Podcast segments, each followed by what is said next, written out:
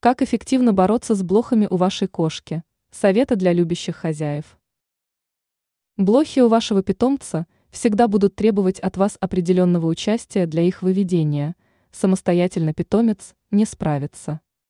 При этом, даже когда вы только берете питомца, особенно из приюта, то как минимум один раз вам придется помочь своей кошке избавиться от блох.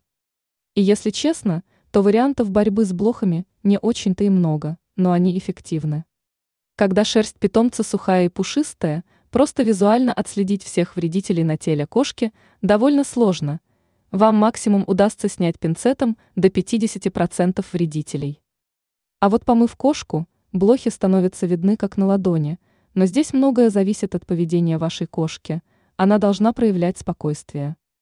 Если питомец нервничает и пытается вырваться – вам понадобится помощь еще одного члена семьи.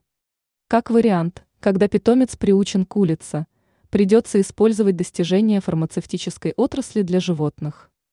Есть специальные капли, которые наносятся на загривок, которые эффективно отпугивают блох и параллельно помогают бороться с глистами. Злоупотреблять такими каплями нельзя, поскольку они впитываются в кожу питомца и очень токсичны. Можно рассмотреть вариант использования специального ошейника.